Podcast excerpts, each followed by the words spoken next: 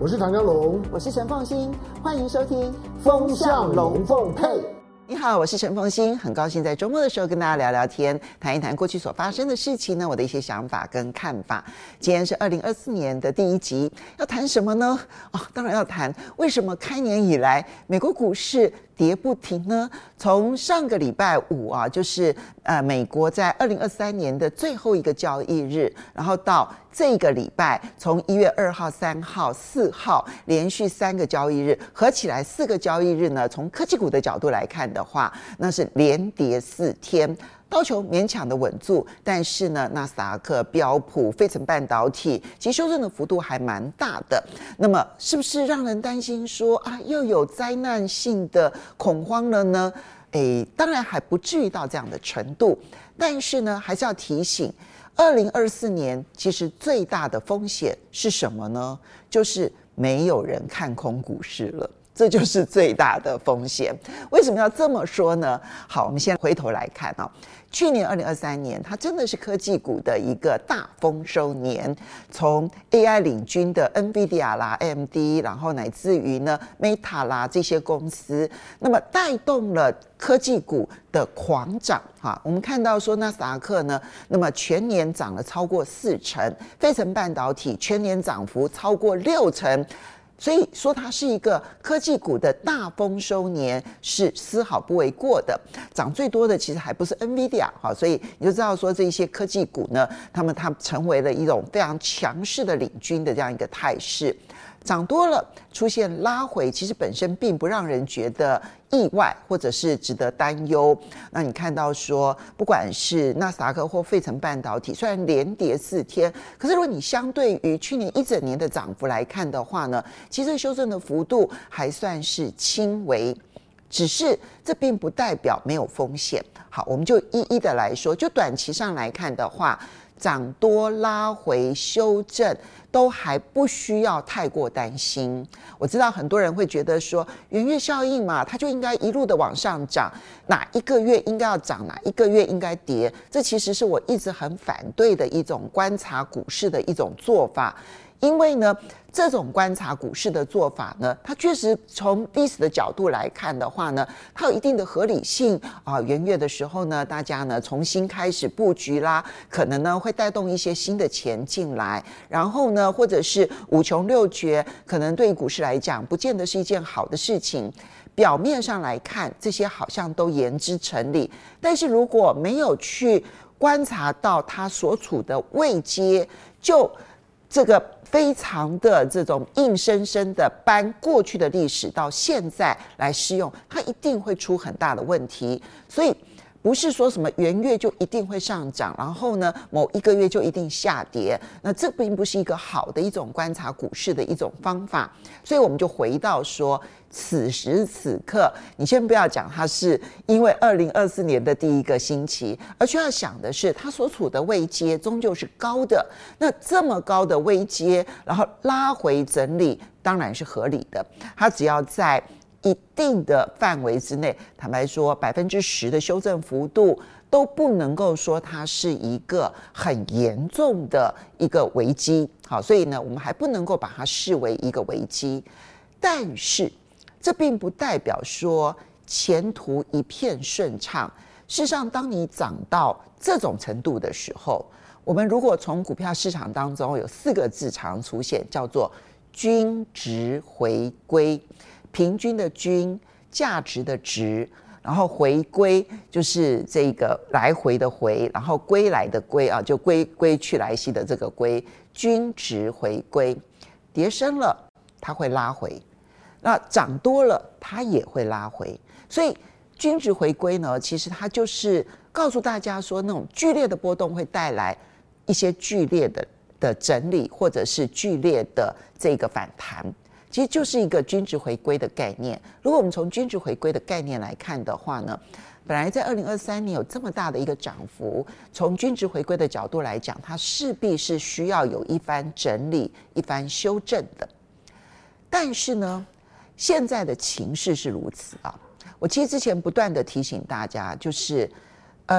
对于美国的降息预期有可能过于乐观。这个过于乐观呢，只基于两件事情，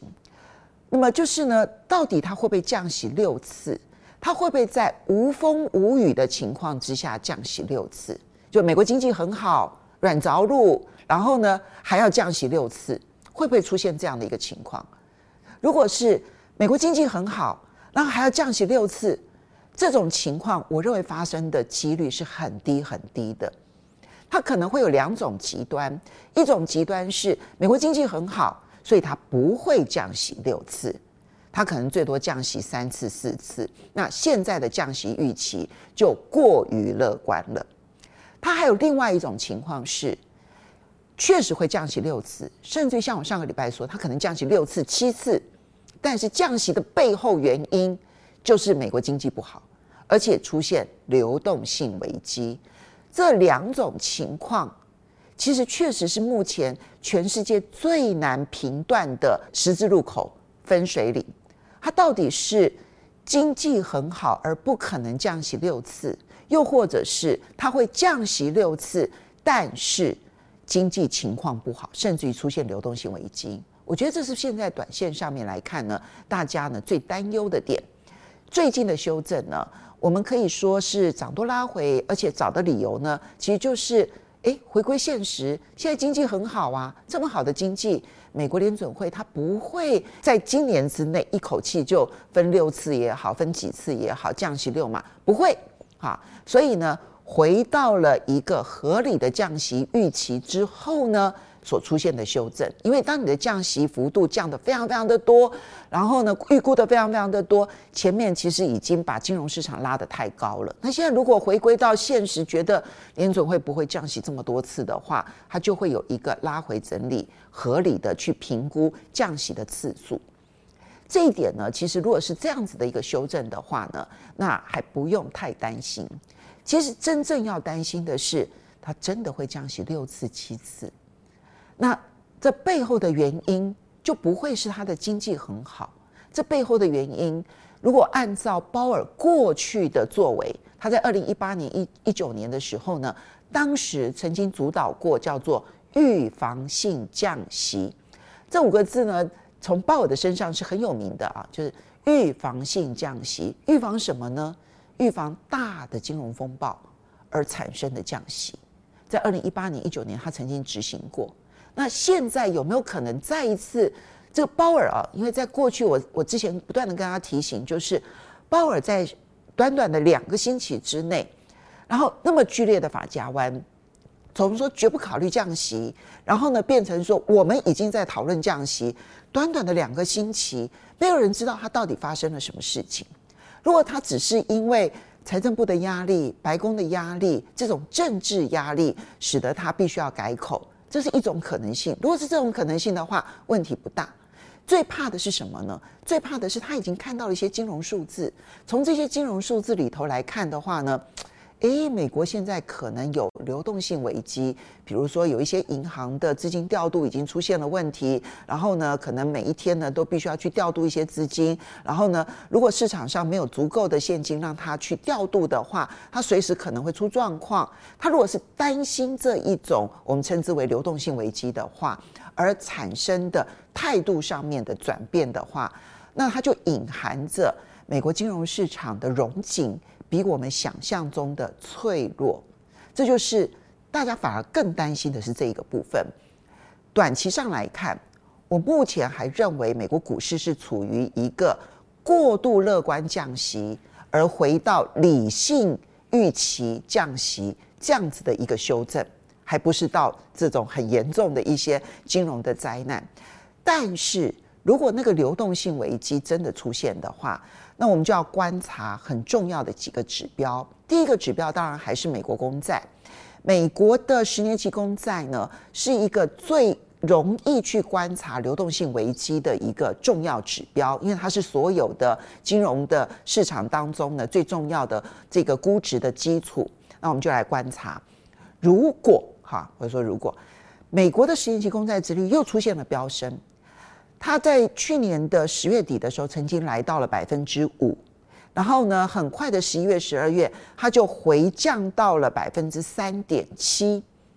这个速度非常的快，2个月之内从5%降到3.7%，那公债的这个价格就上升了非常的多。可是最近这几天，它也快速的回到了4%。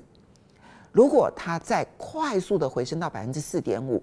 这背后意味着有一些资金的流动开始出现了一些让人担心的情况，所以美国的10年期公债、2年期公债殖利率还是非常重要的观察指标。理论上来讲，它能够在4%的上下来回整理是安全的。如果它一旦出现了快速的殖利率飙升，它就意味着背后有资金的问题。那第二个当然观察指标还是在美元指数。如果美元指数突然之间也出现了很多增值，不管对欧元、对英镑、对日元，当然也就是对亚洲的所有的货币出现了快速的升值，那就意味着有些人可能观察到了一些危机，而资金快速的流动。